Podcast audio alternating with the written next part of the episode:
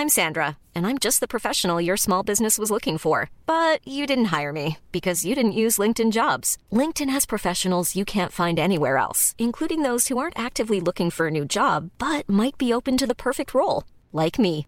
In a given month, over 70% of LinkedIn users don't visit other leading job sites. So if you're not looking on LinkedIn, you'll miss out on great candidates like Sandra. Start hiring professionals like a professional. Post your free job on linkedin.com/people today. When you're ready to pop the question, the last thing you want to do is second guess the ring. At Bluenile.com, you can design a one of a kind ring with the ease and convenience of shopping online. Choose your diamond and setting. When you find the one, you'll get it delivered right to your door. Go to Bluenile.com and use promo code LISTEN to get $50 off your purchase of $500 or more. That's code LISTEN at Bluenile.com for $50 off your purchase. Bluenile.com code LISTEN. Planning for your next trip? Elevate your travel style with Quince. Quince has all the jet setting essentials you'll want for your next getaway, like European linen, premium luggage options, buttery soft Italian leather bags, and so much more. And is all priced at 50 to 80% less than similar brands. Plus, Quince only works with factories that use safe and ethical manufacturing practices. Pack your bags with high-quality essentials you'll be wearing for vacations to come with Quince. Go to quince.com slash pack for free shipping and 365-day returns.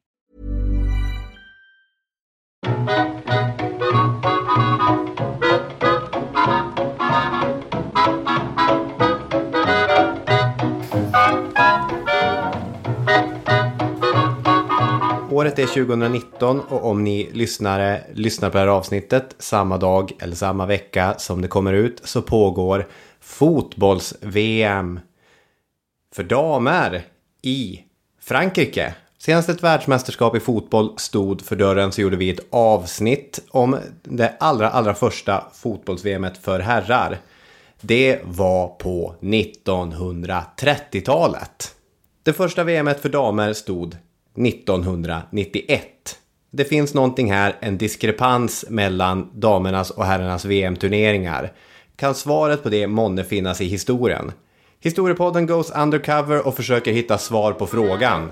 Vi sätter igång!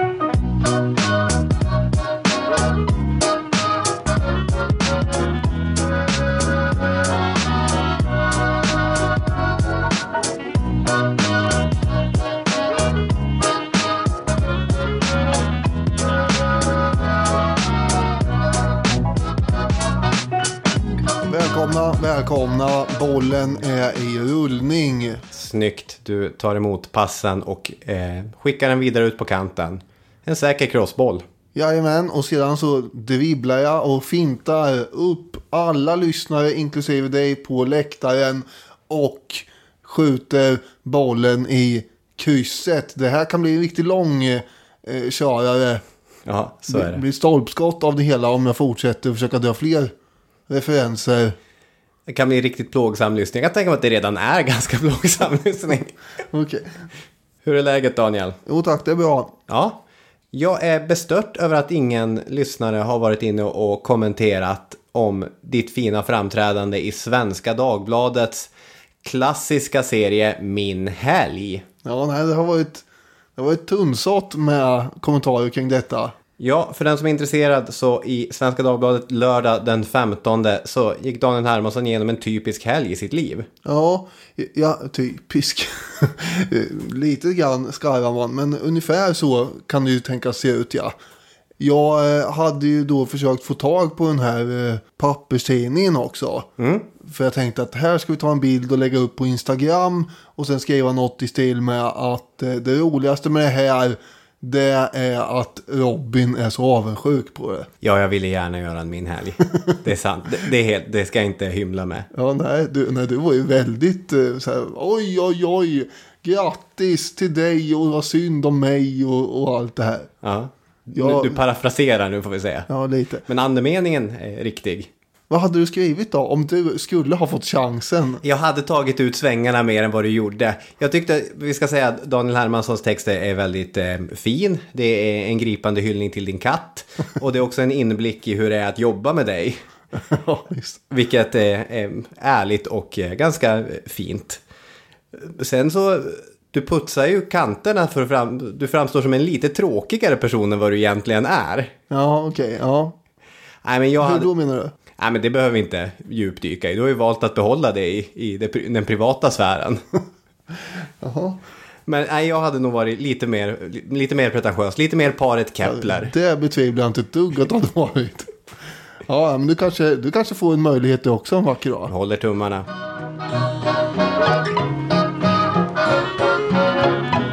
Så, vi ska hoppa in i dagens avsnitt. Och vi har ju bägge tänkt börja med att prata lite grann om bakgrund. Och, och det är ju verkligen inte så otippat. Nej. Nej, verkligen inte. Ganska många avsnitt så är det mer bakgrund än själva händelsen har jag tänkt på. Ja, det beror på vad händelsen ska avses vara. Ja, Ibland är ju hela processen det intressanta. Ja. Det är vägen som är mödan värd, eller vad heter det? Just det, Karin Boye. Mm. Men om man ska redan från början bara lägga fram korten lite grann så tänker jag att vi kommer prata en hel del första världskriget och, och en hel del tidigt 20-tal. Som Och var, England. och England framförallt, eh, som var en tidig blomstringsperiod för damfotbollen. Och så sen berätta vad som hände sedan. Men vi börjar med att dra nålen ännu lite längre bak. David Goldblatt är en av eh, fotbollshistoriens stora krönikörer. Och hans The Ball Is Round, A Global History of Soccer är en bok som jag älskar att plocka upp då och då och blada i. Kontinent för kontinent kan man se hur kultur, ekonomi och politik format och formats av människor som sparkar en boll över en plan. Det är ganska intressant ändå. Den här kraften i att sparka en boll. Om kvinnors fotbollsspelande så skriver han så här, citat. The evidence is on occasion rather thin. När man tittar långt tillbaka i historien så finns det inte spaltmeter med källor eller andra bevis för att spåra kvinnligt fotbollsspelande bakåt i historien. Men det som Goldblatt kallar för Global Folk Football, alltså de återkommande fotbollsliknande lekarna som i olika varianter finns i olika kulturer, har med stor sannolikhet även innefattat kvinnors deltagande. Citat. Berättelser från ursprungsbefolkningarnas Nordamerika, det japanska medeltida hovet och de engelska fettisdagslekarna indikerar alla på att kvinnor deltog antingen i mixade lag eller på egen hand. Slutcitat. Vänta lite här. Ja, Räknar vi fettisdagslekarna till fotbollshistorien? David Goldblatt räknar dem till det som han kallar för Global Folk Football. Eh, alltså, Det är att tänja lite grann på begreppet väl ändå. Jo, men när man ska kolla på fotbollens äldre rötter. Då får man hitta alla lekar som har innefattat en rund boll som på något sätt burits, sparkats, kastats och så vidare. Det får man. Jaha, okej. Ja, och där har även tjejer deltagit. Kan du tänka dig? Ja. Det är inte bara män som har sparkat, jagat, fångat och kastat bollar. Även kvinnor har gjort det. Eh, chock för mig i alla fall. Skojar, jag raljerar. Jag tänkte att det kan vara intressant att prata lite grann om ideal. Och för att börja i en separat men ändå snarlik värld. Olympiska spelen är ju ofta en bra barometer för ideal kring och syn på idrottande. Ja, När den franska baronen Pierre de Coubertins hjärtebarn, de moderna olympiska spelen, sjösattes 1896 så var de i allra högsta grad ett resultat av tidens aristokratiska och konservativa värderingar. Inte att 1896 i sig var, var utmärktes av aristokratiska värderingar, men för i Pierre de Coubertins huvud fanns många aristokratiska och synnerligen konservativa värderingar. Vi har tidigare diskuterat det här. Coubertin, han ville inte veta av kommersiella intressen. Han ville värna om den eh, stora amatörismen. Det här med att eh, hålla på och få betalt för att springa, brottas, kasta grejer. det ska man inte hålla på med. Det här är en gentlemannasysselsättning. Just det. Och, Och det skulle Lovecraft ha skrivit under. just det, H.P. Lovecraft, som vi jämför med Pierre Coubertin. Ja, Jag lyssnade tillbaka, det hade han nog varit supernöjd med. Nu, nu fick han jämföras med honom igen. Härligt för Howard Phillip. Men det är gentleman som du säger. Det är inte någon gentlig kvinna som ska hålla på med det här. Kvinnor skulle inte vara med och tävla i männens lekar. Men precis som eh, Coubertins kamp mot kommersialism skulle visa sig vara en synnerligen svår kamp så var hans kamp mot att hålla kvinnor utanför de olympiska spelen också, ja, den är dödfödd. det, det misslyckades han helt med. 1896 deltog inga kvinnor men redan 1900 så var 19 kvinnor med och tävlade utan IOK, den internationella olympiska kommitténs godkännande. I Stockholm 1912 eh, så var de 57 och så vidare. Så den lösningen som man under 1900-talet slutligen landade i, det var att kvinnorna de fick vara med och tävla men bara i estetiska grenar. Tennis, konståkning, simning och så vidare. Och jag börjar i OS därför det är så talande exempel på den rådande synen på det kvinnliga idrottandet. Det ska vara vackert, det ska vara tilltalande, det ska inte vara aggressivt och väldigt, väldigt jobbigt. Nu vet jag att simning och tennis kan vara fruktansvärt jobbigt, men det är synen på de här idrotterna. Men eh, i England, som vi ska prata om, eh, under 1800-talet så fanns det ju i de överliberala skikten i det viktorianska England en syn också att man kunde gott och väl tillåta att eh, man spelade tennis och lite krocket och lite sånt där för att det är en sällskapsverksamhet också. Och, och så lite motion. Precis, och det är precis samma, det är den här kompromissen som går att göra Ja, gällande de- kvinnligt De idrottande. var ju inte med och spela cricket, rugby och fotboll direkt. Nej, i OS, det var inte förrän 1960 som kvinnor för första gången spri- fick springa 800 meter under OS. Och det här var mot bakgrund av att när man 1928 mest på experiment, på test, eh, lät kvinnor springa 800 meter så ska enligt dåtida medierapportering flera kvinnor kollapsat. Ja. Och i en australiensisk eh, samtida tidning kunde man läsa Miss Hitomi, the Japanese girl who was second, had to be massaged before she was able to leave the trade. She limped to her dressing room, too exhausted to even put on her shoes. One physiologist declared that women has a layer of fat round the heart that makes attempt to emulate men positively dangerous. All women must realize that no amount of training will ever alter their physical condition. Här kommer in en läkare och förklarar att det här hinnan med fett som ni kvinnor har runt era hjärtan innebär att springa 800 meter, det är direkt livsfarligt. Men var inte det här på 1960-talet sa du? Ja, 1928 Jaha, eh, så hade det. man gjort det här. Men fram till 1960-talet så varje gång det kom på tal ska kvinnor få springa 800 meter. Kom ihåg hur det var 1928. Eh, Den här läkaren fortsätter. It is true that we are getting a race of women who are half men, but they can never compare to men physically. Another point put that after generation of soft living, civilized women have become unfit for such strenuous effort. Women of this kind are not likely to become mothers. Therefore, races do not serve any useful purposes. Men athletes, on the contrary, have children of an improved standard, who is all to the collective good. Läkarvetenskapen går alltså in och förklarar här att kvinnorna de får inte delta för deras eget bästa, eh, de kan bli sterila och eh, de är, för, de är för lata, de är för bekväma för att det här eh, ska, ska gå. Och i årtionden använder man alltså det här mestadels påhittade. För alltså, idrottshistoriker som har gått tillbaka till 1928 och kollat på de här spelen. Det finns väldigt mycket märklig medierapportering kring det här loppet. Eh, Och dessutom eh, flera av de som sprang det här loppet, de eh, hade deltagit i princip alla andra friidrottsgrenar också. Ja. Så att det inte bara är enskilt 800 meter.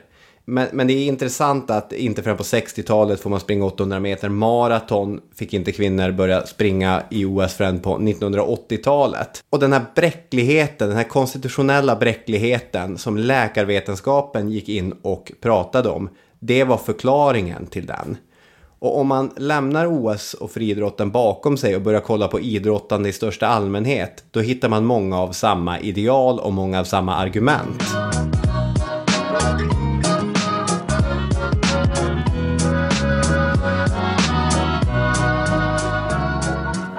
Den moderna fotbollen uppstår ju i väldigt stor utsträckning genom institutioner i samhället som eh, finns.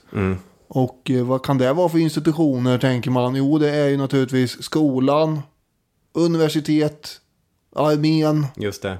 och vilka är det då i det viktorianska England som huserar i de här lokalerna tror? Äldre damer. Nej, det är faktiskt väldigt fel gissat. Och eh, jag tror inte att det var särskilt uppriktig den gissningen heller. Det är ju eh, män och ja, pojkar. Just det. Goldblatt skriver Från dess födelse var den moderna fotbollen knuten till en stor ideologisk plattform av viktoriansk maskulinitet som förmodade att sport som resten av den offentliga sfären var avsedd för män. Ja, precis. Allting som är offentligt mer eller mindre är ju vikt åt det manliga. Och under andra hälften av 1800-talet så börjar de här männen som befinner sig på de här olika platserna och institutionerna att också vad ska man säga, knoppa av sig i olika biaktiviteter som idrott. Just det. Och så börjar då framförallt sporten fotboll att spira i England under andra delen av 1800-talet. Mm. Och eh, det engelska FA, Football Association, grundas 1863 Mm. med olika klubbar som går ihop och kommer överens om nu ska vi se vad vi ska ha för gemensamma regler kring den här sporten och sådär. Det är viktigt när man ska ha ett förbund som ska se efter en idrott, att man enas om regler. Även med regler så var det här en väldigt hård och tuff sport. Och idealet är ju också att den ska vara tuff och fostra pojkar att bli män på den här tiden. Och som vi var inne på med de eh, olympiska idealen, eller vad man ska säga, idrottsidealen generellt, så är det ju inte så himla många sporter som kvinnor kan tillåtas vara med i. Och definitivt inte de här eh, sparka och spring och, och brottas sporterna. Nej, precis. Det, det är mindre ansträngande eh, sporter. Gentle är det begreppet som, som Goldblatt använder. Tennis, krocket och så vidare. Man menar ju på under 1800-talet och även senare, chockerande nog, alltså att eh, kvinnans eh, spröda och delikata konstruktion inte klarar av detta. Nej. Och att hon, eh, som du sa, riskerar att bli steril. Och då kan inte jag låta bli att tänka eh, på hur tänkte man då kring, eh, kring män som springer omkring och spelar fotboll och sparkar varandra både här och där. Det fanns ingen risk där då tydligen. Jag Utan tror att det härdade. Att man fick Ja. tuffare, starkare män. Just det, alltså en rejäl jävla kick i skrevet. Det, det var ingen fara för barnalstringen så att säga. Nej. Nej, okej. Vi har ju också all annan moral att fundera över. Ja. Och det är ju att när man spelar fotboll så gör man ju ofta det i shorts. Mm. Varpå det kommer att synas hud. Mellan shortsen och strumporna och så vidare. Och det här är inget bra. Ja, det här går mot allting som jag tror mig veta om det viktorianska England. Ja, det har du nog rätt i. Och trots allt det här så kommer kvinnor i slutet på 1800-talet att ge sig ut på de här planerna ändå. Och börja spela fotboll. Eh, Den första matchen mellan två damlag som spelades verkar det finnas lite olika bud på när det var. Men det var i Skottland. Säger jag allt som jag har stött på. Och antingen var det 1881 eller 1888 enligt eh, Goldblatt. Just det. Men eh, det var ingen formell direkt drabbning det där inte. Nej. 1892 däremot så arrangerade skotska FA den första formella damfotbollsmatchen i Glasgow. Och sen kommer vi då till den första fotbollsklubben för kvinnor eller damer, hur man nu ska använda för begrepp. I sportvärlden är ju damer ofta. Ja, men jag tror att bägge är korrekta. Eller alltså, jag vet inte vad som är formellt riktigt, men jag tror att det framgår. Kommunikativt så kommer bägge fungera. Så bra. Det här sker i alla fall i England 1895. En Nettie Hannibal. Mm. Starkt namn. Ja, förmodligen är det en pseudonym. Hannibal är ju Hannibal är ju lite för bra för att vara hennes riktiga namn. Eh, Man tror att hon hette Mary Hudson. Och eh, hon var 20 år, kom från Irland och hade flyttat till London. Väldigt fotbollsintresserad. Just det, egentligen hette hon Hannibal Barkas. Ja men det är jätteroligt Robin. Det. Oj oj oj, det är så, det är så lågt. Robin syftar på Hannibal, eh, fältherren. Ja, nej, jag, jag, jag ber om ursäkt. Det var inte värt att pausa berättelsen för det här. Fortsätt. Nej, det var det faktiskt inte. Men hon, eh, hon kom ju då till eh, London och tänker sig att här bor jag nu i en storstad. Borde det inte kunna gå och skrapa ihop lite likasinnade fotbollsintresserade tjejer precis som mig. Eh, och då gör hon så att hon sätter ut annonser i tidningarna. Och alla som eh, svarar på den här annonsen eh, dyker upp då och till ett möte och det är ungefär ett 30-tal kvinnor från medelklassen. Tillsammans med en adelsdam som heter Florence Dixie. Så hon är en kvinnosakskämpe i största allmänhet. Men hon hjälper då Hannibal att bilda det här British Ladies Football Club. Och de fick också hjälp av en J.W. Julian att vara tränare. Och han var till vardags eh, tränare för eh, Tottenham Hotspurs herrlag faktiskt. Wow. Så han hjälpte till där också. Den första matchen spelades i norra London den 23 mars 1895. På Crouch End Athletic Park. Det fanns ju inte fler lag i London än det här så det var ju Alltså det var ju lite svårt, men man delade upp det i norra och södra London. Och så körde man. Och det var en enormt eh, otippad, delvis, eh, publiktillströmning. Flera tusen åskådare. Jag läste upp till 12 000 på ett ställe. Ja. Mest män. Och eh, en del jublade, men många var ju där för av ren Ja, nyfikenhet. precis. Det finns en sorts wow-faktor i det här. Ja, det gör det. Kvinnor som sparkar boll. Har ni hört något så knasigt? Ja. Och det är ju också glåpord och förolämpningar som slängs när de missar, passar och, och sådär. Mm. Tidningarna är också ganska nedlåtande efteråt och tämligen hånfulla. En artikel i Populär Historia eh, konstaterar också att det var inget skönspel. Det var det förmodligen inte heller. De hade inte hunnit sätta sig in i, i det här riktigt. Träningsmöjligheterna var ju lite begränsade med kanske.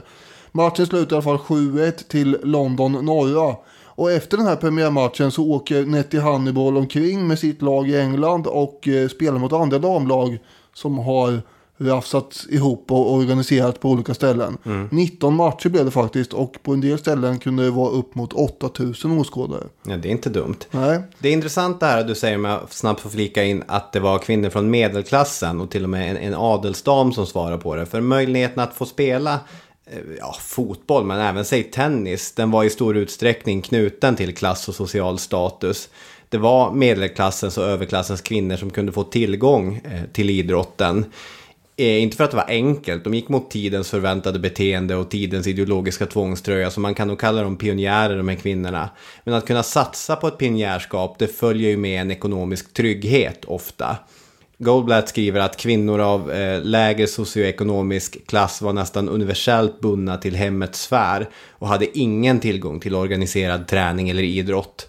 Så att det är väldigt mycket i det här skedet, när vi pratar 1800-tal och kanske tidigt 1900-tal, då är det medelklass och överklass. Det kommer ju förändras lite grann vad det lider. det kommer det. Men den här matchen och de andra matcherna som spelas 1895, de spelas ju förstås i stora, vida knäbyxor. Med långt uppdragna strumpor och eh, såna här huvudbonader. Det kommer man ju ha sen med för all del. Huvudbonaden är... Ja, eh, och det här vill ju förvisa så lite hud som möjligt. Nettie Hannibal ska ha sagt så här för övrigt. Det finns ingen anledning till att fotboll inte skulle kunna spelas och spelas bra av kvinnor. Så länge som de får klä sig ändamålsenligt och göra sig av med tvångströjorna som modet älskar att klä dem i. Efter det här året så upphör de här matcherna. Finansieringen räckte ju inte till. Och motståndet mot hela projektet var ju ganska starkt.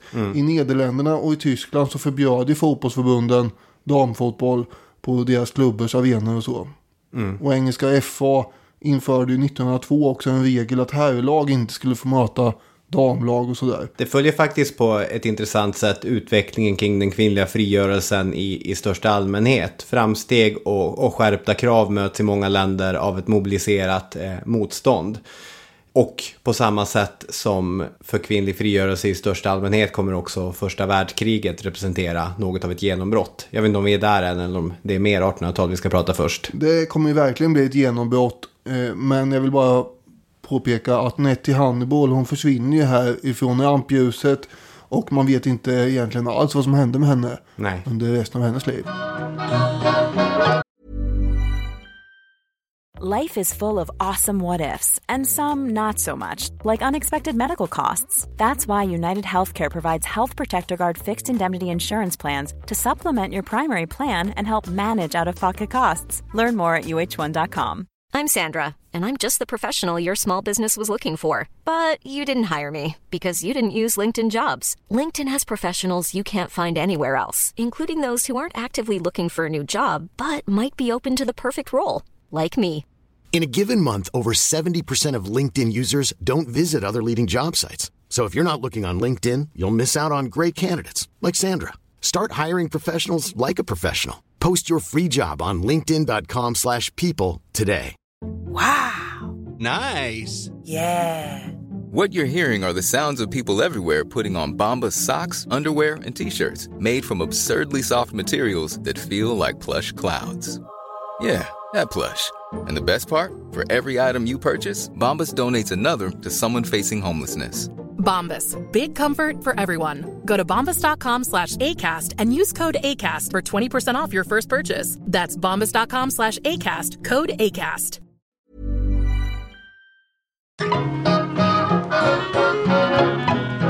Som du sa, första världskriget, ett slags genombrott för eh, fotbollsspelande damer. Jag brukar ibland tänka, eller ibland, jag har tänkt så nu. Och ibland så tänker jag kanske så kring andra saker med. Man kan tänka kanske på första världskriget som eh, en historiens sikta mot stjärnorna-port. Som du har dragit något eh, exempel med någon gång. Ja. Alltså sånt som innebär en möjlighet att förändra framtiden på radikala och djupgående sätt. Första världskriget är en sån förändringsport vilket eh, innebär att världen blir totalt annorlunda efteråt jämfört med före. Och eh, det är inte bara på kartan som det här förändras utan i människors medvetande på olika sätt också. eh, Första världskriget efter och före. Det finns ju sådana sikta mot stjärnorna-portar i historien. I övrigt med franska revolutionen, Berlinmurens fall och sådär. Men första världskriget är nog den mest dramatiska förändringsporten. Det, det är en vanlig kille från Arjeplog som går in genom där och han kommer ut som Jerry Williams. Ja, eller något sånt. Det är inte alltid saker och ting håller i sig så att den här Jerry Williams blir en, en stjärna på riktigt. Men under en period kan han ju vara det. Och det blir inte alltid som man har tänkt eller hoppats heller. Franska revolutionen urartar i skräckvälde och elände även om det också Ja, långsiktigt så förde det ändå med sig. Ja, jag tänkte säga, även om det också gav juridiska förändringar och långsiktiga förbättringar för mänskliga rättigheter och så. Ja. Den arabiska våren trodde jag var en sån där sikta mot stjärnorna-port där världen skulle förändras till det bättre. Så blev det inte alls. Den där hårda diktaturen som gick in genom porten och kom ut i ett rökmoln gjorde ju inte det som en glittrande demokrati och frihet direkt. Utan det var ju mer krig, halshuggningar, tortyr, kemiska bombningar och massflykt. Och under första världskriget så har man ju på andra sidan siktar mot stjärnorna-porten lämnat kvar de här döende auktoritära monarkierna. Och ut ur porten från skyttegravarna och allt elände så kommer ju väldigt många förändringar. Bland annat kvinnlig rösträtt i många länder. Men också ett mycket friare mode i klädstil för kvinnor. Den här flappen kom ju på 20-talet med sina eh, korta kjolar och symboliserar en ny och frigjord kvinna. Kort hår. Kort hår dessutom och raker gör de med. Absolut, man kan klippa, en page kan man klippa. Det här hade absolut inte... Jag är ingen kvinna, jag är ett neutrum, skrev Edith Södergran. Ja, nu pratar vi mun på varandra här. Ja. Men för att vi blir så uppspelta. Wow! Edith Södergran ska- sa något här. Ja, nej men bara att det, det, det är en ny, en ny kvinna Ja. som ges utrymme för. Just det. Och i det här sammanhanget så får man också säga att det är relevant att påpeka att det ut ur porten marscherar en massa damfotbollsspelare med dubbskor. Verkligen. Det är ett utmärkt sätt att beskriva det. Eh, Dan Carlin, den stora amerikanska historiepoddaren, han pratar ibland om historiska skogsbränder. Eh, Och då oftast knyter han det till en enskild person, att Alexander den store är en historisk skogsbrännare. Är inte sikta mot stjärnorna-porten roligare? Ja, absolut. Men det här bara att en person tuttar eld på en massa träd och så brinner det ner och så ur askan växer något annat upp. Ja, jo så är det. Och då får man väl säga att eh, Europa 1914, det var ganska många som var ute i skogen och försökte fjutta på diverse träd. Eh, Det var inte bara en grekisk stridsherre. Men absolut, sikta mot stjärnorna-porten, det är ju inte minst våran alldeles egna. Våran alldeles egna liknelse, så att den ska vi hålla fast vid. Den flyger inte alls bland de som är födda på 00-talet. Nej, så är det. Året är 1917 och den helvetiska maskinen som är det första världskriget äter upp kontinenten. Det spelar ingen roll hur mycket materiell, hur många män, hur mycket bly, hur mycket senapsgas man än matar den med. Den blir aldrig mätt. Den vill bara ha mer och mer. Men den här helvetiska maskinen som har tuggat igång, den lämnar ju också utrymme för vissa andra saker. Ja, Och i Preston, Lancashire, norr om Liverpool, som jag tror är närmast lätt igenkännbara stad för oss svenskar, så fanns Dick Kerr and Company's Munitions Factory. Ursprungligen byggde man eh, tåg eller tågvagnar eller något liknande, men sen kom kriget och under krigets gång omvandlades fabriken till att framställa krigsmateriel. och eh, i, det var inte bara i den här fabriken utan i väldigt många fabriker naturligtvis så måste ju arbetarna som numera ligger i skyttegravarna ersättas och det Jo. blir ju med hjälp av kvinnor då. Precis. Och de kallas ofta in från landsbygd och så vidare. För många kvinnor är det här något helt nytt att eh, i stora grupper arbeta tillsammans med andra kvinnor. Och då blir det då blir det något nytt i livet. Det blir nätverk och det blir en massa ny vänskap och gemenskapskänslor och, och grejer. Som man kanske inte hade fått om man hade suttit hemma och gjort något annat. Nej, verkligen inte. Men det är inte bara kvinnor som finns på de här fabrikerna. Det finns ju också män som kanske redan har gjort sin tjänst eller som var för gamla eller som på annat sätt stannade hemma. I England var det ju inte ens värnplikt. Så den traditionella berättelsen som den brukar skrivas på Dick Kerr och Company var att eh, männen hade ett fotbollslag på fabriken som på så många andra ställen. Men vad dåliga de var. Och de var pinsamt dåliga. Och tjejerna de började pika säga riktigt elaka saker. Du vet, sånt här, det är på skämt, men, men det tar ju. Hårt men hjärtligt. Ja, eller inte ens hjärtligt. När de kommer in i fikarummet och säger vi skulle besegra er. Vi är tjejer, vi är bättre än er på att sparka boll. Då tar ju det för grabbarna. Det får man ju tänka ändå. Någon får en idé. Vi anordnar en match. Killarna mot tjejerna. Mycket riktigt, man anordnar en match och tjejerna vinner. Och från fabriksfönstret uppe på andra eller tredje våningen så sitter en Alfred Frankland, administratör på fabriken. Och han har sett vad som hände nere på planen och formulerar en plan för sig själv. Det här kan vi ta vidare. This lot could fill Deepdale, skriver han ner i sina papper. Deepdale det är Prestons hemmaarena och en av de äldsta och mest klassiska arenorna i hela fotbolls-England. Så juldagen 1917 så spelar Dick Kerrs damlag inför 10 000 människor på Deepdale. Och så var Englands första stora damlag fött. Ja, och det bästa får man ju säga utifrån det som komma skall. Verkligen. Det är ju, får jag bara säga att det är så att på grund av kriget så ligger ju också ligorna nere. Så det finns ju ingen fotboll för alla fotbollstörstande människor att titta på. Just det. Och det är väl en, en viktig komponent i det här. Absolut, och kriget är en viktig komponent på andra sätt också. För upplägget presenteras ju som en välgörenhetsgrej. Att eh, damerna spelar för att skrapa ihop pengar till grabbarna i Frankrike. Kom och köp eh, en biljett till matchen och så kanske någon stackars lirare från Newcastle kan få en ny hjälm. Så han slipper bli skjuten i huvudet av eh, Fritz. Men det är inte bara en plojgrej heller, för i tidningar från tiden så kan vi läsa att journalisterna är positivt överraskade över spelkvaliteten. Det kan låta lite nedlåtande, men om man kollar på de äldsta från 1880-talet där journalisterna är väldigt dömande. Nu om Dick Kerrs damer är man inte så dömande. Nej, det här var oväntat bra tycker jag. Ja, precis. Vet du hur mycket de drog in på den här juldagsmatchen? Ingen aning. Frankland kunde donera 200 pund faktiskt. Vilket eh, tydligen idag då motsvarar 41 000 pund. Vilket eh, räknat i svenska kronor eh, blir 470 000 svenska kronor. Ja, Det är inte illa på Nej, en match. verkligen inte.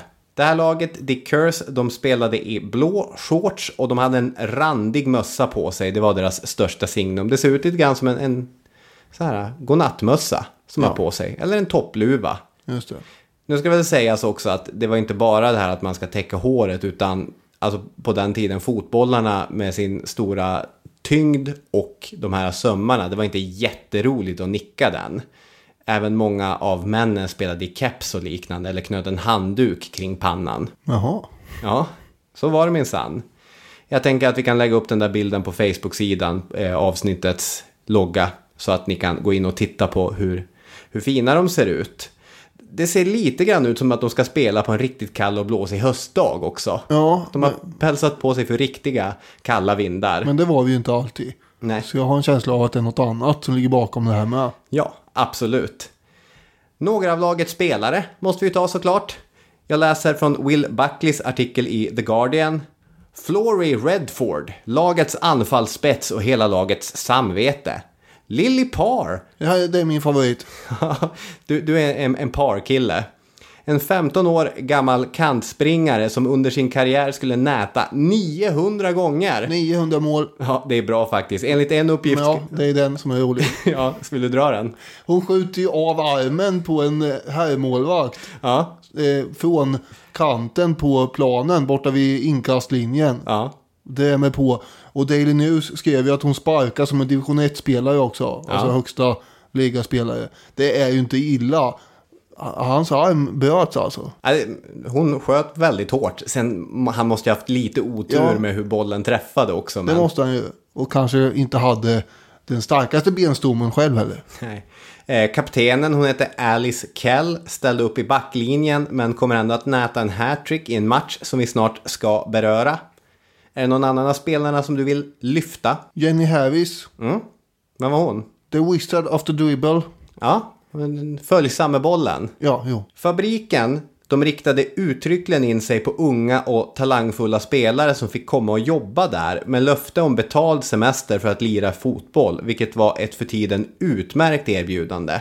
Och en väldigt intressant passning till det här, och jag använder ofta begreppet passning, men det passar ju ovanligt bra in i det här avsnittet. Det är ju att eh, Thailand som ställer upp i fotbolls-VM i år, 2019, de har ju en snarlik eh, idé bakom sig. Det är en rik thailändsk eh, försäkringsbolagsägare som jag förstått det hela. Som anställer de här spelarna i det thailändska laget. Och så får de träna och spela fotboll men under lågsäsongen får de då komma in och sälja försäkringar åt henne.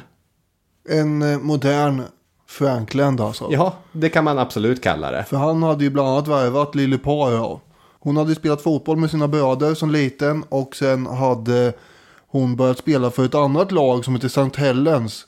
Och eh, då såg ju Frankland att hon hade en väldig talang. Och då slängde han väl fram Henne ska vi ha. ja, olika förmåner och sådär. Jag tror inte de andra fabriks eh, eller man ska säga tänkte så riktigt. Eller jobba likadant. Nej. Det är inte så konstigt att, att Dick Curse blev de bästa då när de sög upp alla Nej. talanger. Lite beroende på hur man ser det här så var det här lagets stora genombrott det, det innebar att en, en uppsjö, allt som allt drygt 150 stycken lag snabbt organiserades över hela den eh, engelska ön.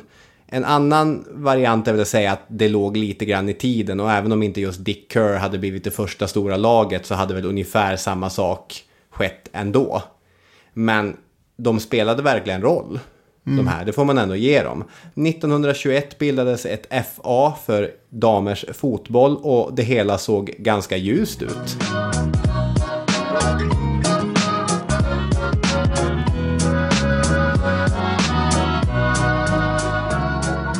Två tydliga exempel på detta ljus då. Även i Frankrike som väl idag är tillsammans med USA den dominanta eh, makten inom damfotboll. Så hade kvinnor börjat spela fotboll. Och på Dick Kerrs inbjudan så kom ett franskt lag över till England. De spelade ett antal olika matcher, bland annat på Deepdale i Preston de spelade i Stockport och de spelade på Hyde Road i Manchester. De två första vann det engelska laget innan en sista match stod i London på Stamford Bridge, idag Premier League Arena, där Chelsea spelar. Den gången vann fransyskorna. Det var ju otur. När det väl gällde höll jag på att säga. Ja. För det andra tydliga exemplet på den positiva situationen för de kvinnliga spelarna under det tidiga 1920-talet, det var hur många människor som kom och tittade på matcherna. 20 000 såg de spela på Stamford Bridge.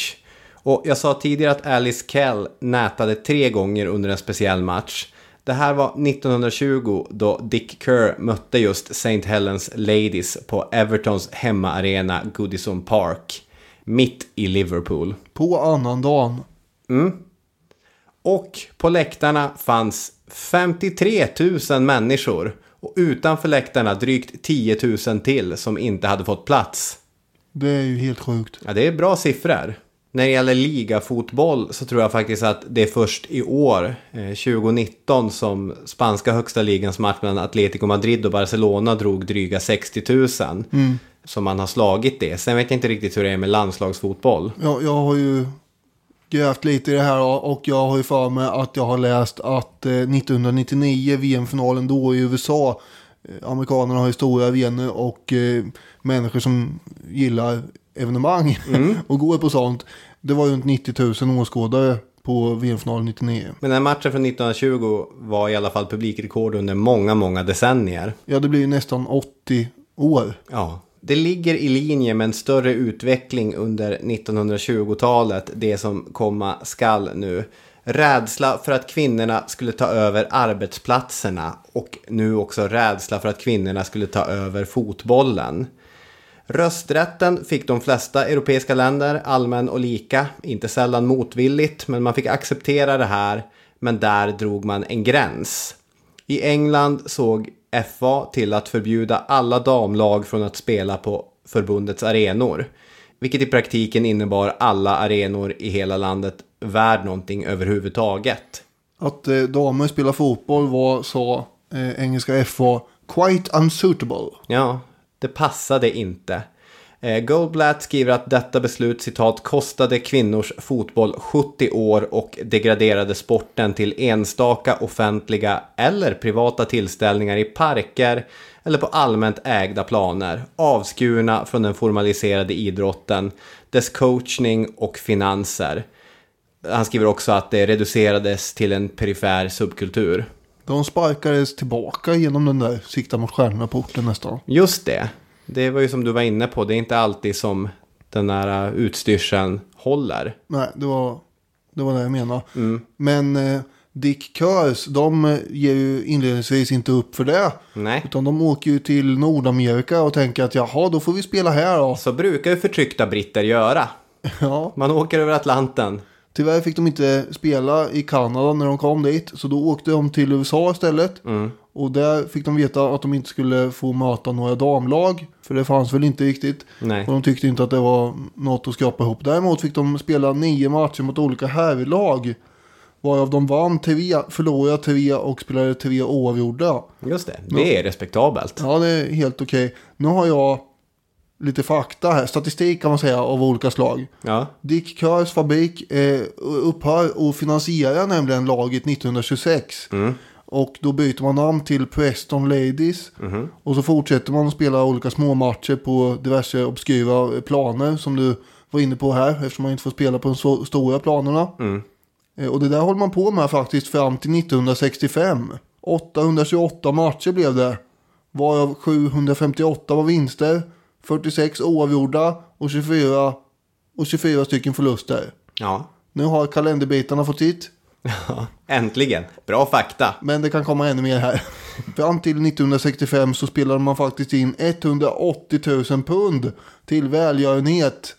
Och i dagens värde så är det då 10 miljoner pund. Vilket då när jag räknar om det i kronor blir 114 miljoner kronor till välgörenhet. Men då är frågan från vilket år mellan den här perioden 26 och 60 har du då räknat pundets värde? Nu kommer du här och Eller har du tagit medelvärde eller någon sorts median eller? strör en massa smolk i min kalkyleringsglädjebägare. Ja. Den här eh, uppgiften om 10 miljoner pund och så, den har jag hämtat från Dick, ja, någon sida som heter Dick Kurs Ladies. Ja.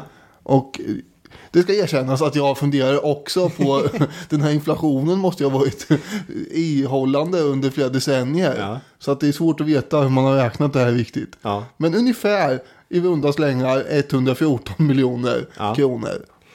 Jag vill lite grann gå i, i polemik med, med David Goldblatt, eller i alla fall med det här han skriver att det reducerades till en perifer eh, subkultur.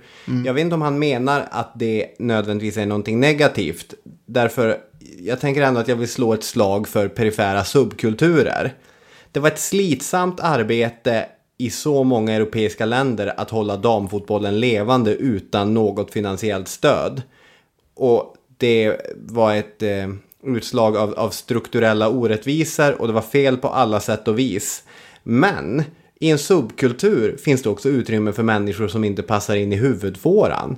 Kvinnor som av en eller annan anledning inte passade in i rådande ideal kunde vända sig till den här perifera subkulturen damfotboll och hitta ett hem där. Vilket jag på riktigt tycker är ganska fint. Sen så, någonting som är så populärt och så allmänmänskligt som att spela fotboll kan ju inte hållas som en subkultur. Nej, Det, gick ska ju vara i huvudfåran. Men eh, ändå, jag vill alltid tända ett litet ljus för subkulturen. Underground och vad heter det? Underdogs. Just det, underdogs forever, så är det ju. Argumenten mot att förbjuda damfotboll, eller i alla fall förbjuda dem från att spela på de riktiga arenorna, var i England de samma som alltid annars. Fotbollen var skadlig för kvinnors kroppar. Eh, de medicinska argumenten har oftast vägt tyngst i dessa frågor. Men det fanns andra grejer. Hur mycket pengar gick egentligen till den välgörenhet som det föreslogs? Var det journalister som ifrågasatte? Och många av de journalister som har skrivit om epoken plockar upp en allmän känsla att männen inom fotboll helt enkelt kände sig hotade av deras kvinnliga motsvarighets popularitet. Men det här skrivs aldrig ut i till exempel FAs möten utan man får i så fall förnimma det mellan raderna. En eh, Johnny Hjelm som är idrottshistoriker tror jag, Ja, precis. Han har skrivit massor om fotboll. på Umeå universitet. Ja, Han eh, har ju också lyft fram att eh, det ofta handlar om eh, mer praktiska kontroverser som det har gjort även i modern tid, det vill säga träningstider. ja. Man tyckte det var jobbigt att hålla på och, och dela tider med, med damerna och sådär. Så, och sånt menar han på hade större betydelse än man tror idag. Och så använder man kanske de här eh, ja, ideologiska argumenten som svepskäl mer eller mindre. Det är ju väldigt intressant.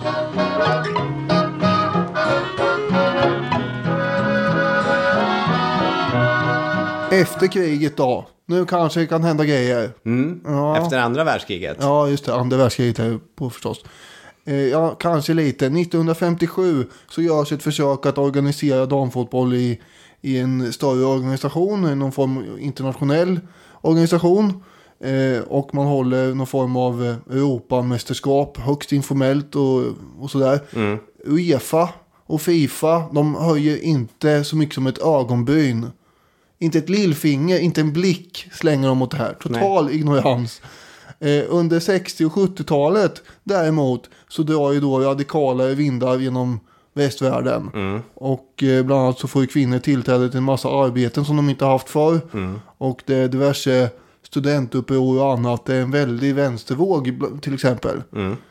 Eh, också inom idrottsvärlden så och fotbollsvärlden så börjar det faktiskt röra på sig här då. 1969 så bildas ett nytt internationellt damfotbollsförbund och 1970 så håller de då ett informellt världsmästerskap i Italien. Och 1971 så hålls ytterligare ett sånt informellt VM i Mexiko. Och nu börjar Fifa och Uefa Skruva lite obekvämt på sig. och känna att det är väldigt kallt om fötterna och sådär. Ja. De blir lite oroliga inför tanken på att de eventuellt skulle missa något viktigt här som pågår. 1971 så lyfts beslutet i England. Och det är mot bakgrund dels från den typen av pionjärer som du beskriver. Men just i England så har man ju också haft ett VM-guld 1966. Och det är fotbollsfeber i landet. Ja, ja det är vi verkligen. Men att FA lyfter eh, det här förbudet, det är för att Fifa har sagt åt dem att göra just det här. det. De har alltså gått ut till alla sina medlemsförbund och sagt att nu ska ni ta in damfotbollen här eh, och, och bli, göra det till en del av de na- nationella förbunden. Mm. Det är först då FA bara, jaha ja, okej. Men det är också intressant för det är först 1993 som engelska FA tar över det organisatoriska ansvaret för damfotbollen. Så fram till 93 så, jag vet inte om det var någon annan avdelning inom FA som organiserar eller om det fanns en helt annan organisation. Det borde jag ju veta, jag borde ha researchat det här. Det kan ju vara så att de eh, så att säga släppte på förbudet att spela på de här planerna Mm. men inte gjorde som Fifa sa när det gällde att ta ansvar för det. Ja. Hur som helst så har engelska FA en skitdålig historia när det gäller eh, damfotbollen. Idag så satsar de engelska lagen pengar på damlagen. Såklart inte om man jämför med vad som satsas på herrarnas A-lag. Men å andra sidan kanske inte det är måttstocken för ekonomisk sundhet. Men eh, till exempel av storklubbarna så var Manchester United sist ut att skapa ett damlag, men även de är på banan. Om jag inte är helt felaktigt informerad så fick de börja i andra divisionen och har rusat fram genom den och ätit upp allting i sin väg. Arsenal har varit framstående länge inom den engelska damfotbollen. I Frankrike så är de ju helt dominanta och Lyon är ju motsvarigheten till Barcelona eller liknande. De är mm. hur bra som helst. Och i tv-studierna sitter till exempel damfotbollsspelare som Annie Eluku och kommenterar både på damers och herrars fotbollsspelande. Vilket jag vet så har det varit länge i Sverige att det har suttit både män och kvinnor och kommenterat på fotboll. Men Sverige och England är ändå olika saker. England är mycket mer konservativt. Så de här stegen som har tagits bara de två, tre, fyra senaste åren är stora.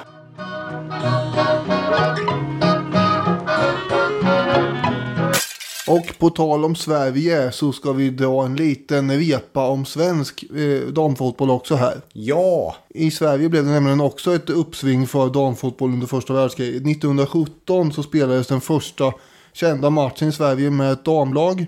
Lindesbergs kvinnliga fotbollsklubb mötte då ett oldboys-lag från IFK Lindesberg. Så det var någon intern uppgörelse där ja, tydligen. Derby. Ja, derby. Det är samma klubb typ. Eller samma är inte samma klubb kanske, jag vet inte. Men det är samma ställe i alla fall. Ja. Och det ska ha varit ett tusentals personer som var där och såg den matchen. Mm. 1918 så spelas den första matchen mellan två rena damlag på Aspuddens idrottsplats. Det är då Stockholms kvinnliga idrottsklubb och ett lag som var sammansatt av spelare från olika idrottsföreningar som möttes. Mm.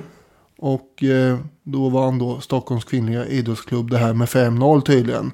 Och Svenska Dagbladet ska ha skrivit så här. Spelet tog sin början och fick efter en hel del dödsparkar i början en rätt livlig fart. Som snart vederlade varje eventuell förmodan att icke-kvinnan vederbörligen tränad även inom denna idrottsgren kan utveckla den styrka, vighet och snabbhet som anses utgöra dess speciella förutsättningar. Ja, det lät ju positivt där. Det var ju inte alltid lika positivt. Nej. Eh, förstås. Och det står ju ganska mycket still kan man säga i damfotbollsvärlden i Sverige också fram till 60-talet då det började hända grejer. Mm. Och då är det faktiskt Norden generellt som är drivande för utvecklingen. Och vid Öxabäck i Västergötland så fanns det en textilfabrik eh, där majoriteten av arbetarna var kvinnor. Och 1966 så bestämde de sig för att eh, inte bara hålla på med de här skojmatcherna som de spelar på fritiden. Utan bilda ett riktigt lag. Och eh, det var lite svårt att få motstånd eftersom det inte fanns några andra damlag. Men de fick då möta lite oldboys-lag i trakten och sådär. Och efter en del ansträngningar så lyckades de då skrapa ihop ändå sex stycken lag i Västergötland. De skickade ut efterlysningar och, och liksom annonserade på den tiden så som man kunde göra. Det går ju liksom inte att ta kontakt med varandra via nätet. Utan det var ju ganska mycket arbete antar jag för att lappa ihop sex stycken olika lag i Västergötland som kunde möta varandra i olika matcher och omgångar och sådär. Eh, men till slut fick man ihop det i alla fall och Öxabäck vann alla. Jag hade en målskillnad på 67-2. Ja. Så det var inte illa. Nej. 1973 så spelas det första svenska mästerskapet så att säga. Och det vinns också av Öxabäck. Eh, de vinner faktiskt nästan allt eh, fram till ja, det gör de inte riktigt. Jitex från Mölndal, en annan klubb. De, eh, där en viss Per Sundhagen med och spelar för övrigt. Mm. Eh, de tar sex SM-guld och Öxabäck tar sex SM-guld. Men du skulle säga att Öxabäck är Sveriges Dick Curse Ladies? Ja, oh ja. Det är ju där det börjar, får mm. man ju säga. Sen är det då 1988 så kommer ju damallsvenskan igång och då är ju mer etablerat allting. Men 1984 så spelas också det första Europamästerskapet för damer. Mm. Eh, det är den första officiella turneringen. Uefa var lite före Fifa där. Mm. För Fifa anordnade den första världsmästerskapet som du sa innan 1991 först. Men I Kina va? Ja. Av alla ställen. Ja men Kina är en annan liksom stor del ju eh, av eh, damfotbollsvärlden. Eftersom det kinesiska herrlandslaget är inte så bra. Det är samma sak med USA. Mm. Det amerikanska herrlandslaget är inte heller så bra. Och då har ju damerna i de här två enorma länderna poppat upp istället och blivit Just det, bättre. axlat fotbolls manteln. Och däremellan under åtminstone 60, 70 och 80-talet så var ju Sverige och Norden faktiskt framträdande. Det här Europamästerskapet spelades ju över hela Europa, inte i ett enskilt land då. Utan man fick åka fram och tillbaka. Och finalspelet avgjordes ju i dubbelmöten som man gör i Champions League idag. Och eh, till finalen hade då Sverige och England tagit sig. Och den första matchen spelades på Ullevi inför 5600 i publiken, vilket var svenskt rekord och allt. Solen steker, SVT direktsänder och Bengt Grive sitter i kommentatorsbåset. Det är Burevik som är på språng här. Och där, äntligen! Vilket härligt mål! Och vem är det i- om inte Pia Sundhage? Det här är ju påkostat nu. Ja, verkligen. Nu är det på riktigt. Ja, det börjar faktiskt bli det här. Och eh, i 57 minuten så nickar Pia Sundhage in 1-0. Vilket då resulterar till att Sverige leder med 1-0 inför returmötet i England då. Och det här är då alltså den första officiella EMet för damer någonsin. Och det här är den första EM-finalen någonsin. Det kan man tänka på som jämförelse och kontrast mot allt det som vi har berättat om Englands damfotboll mellan 1917 och 1921 Ja. När jag läser nästa citat som kommer här. Eh, Det är från Expressen i januari 2017 och det handlar om det här EMet 1984.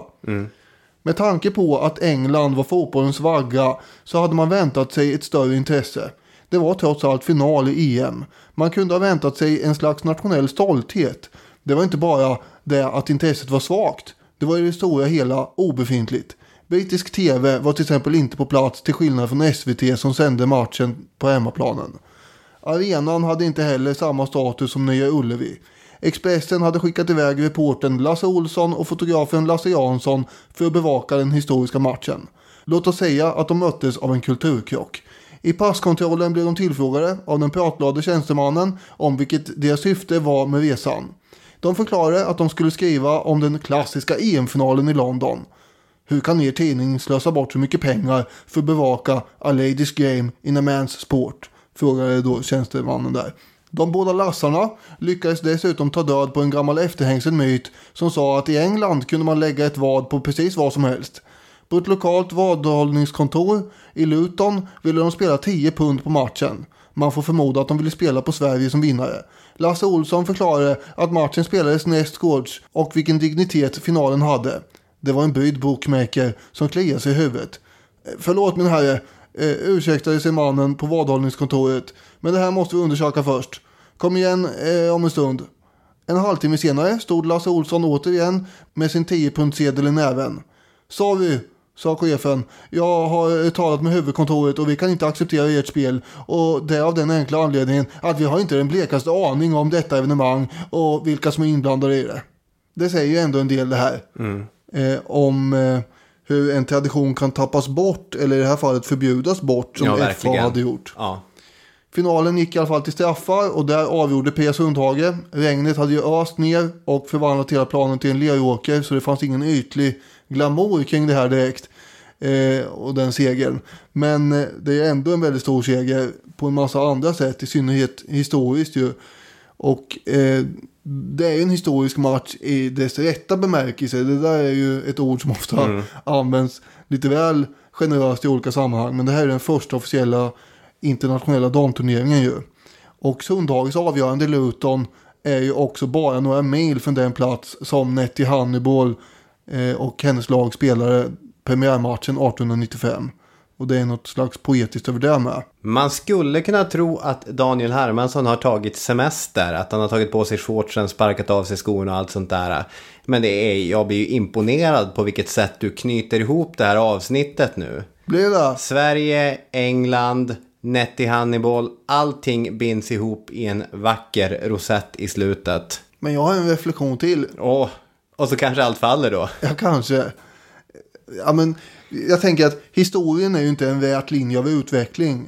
Så kan man ju inte se det. Nej, man ska hellre se den som en sikta mot stjärnorna skogsbrand.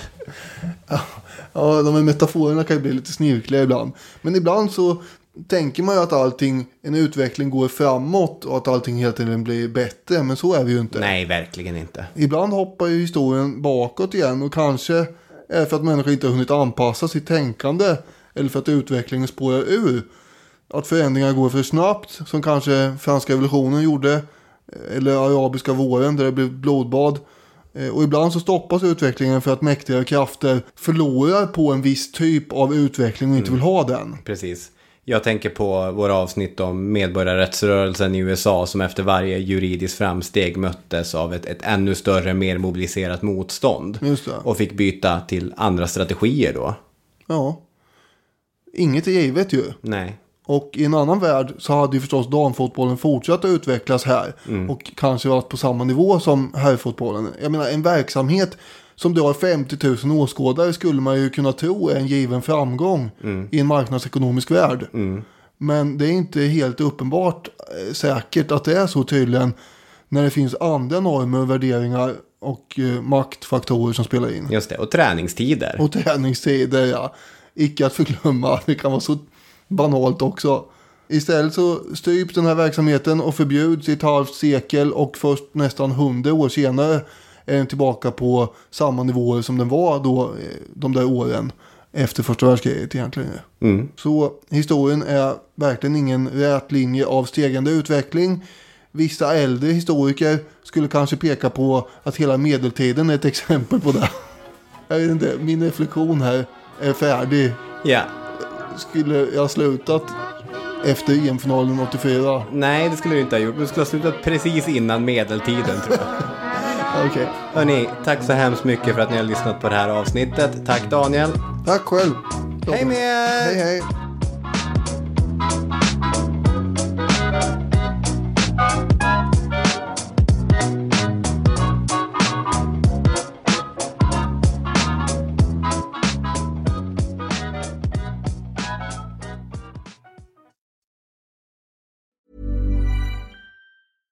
Selling a little or a lot?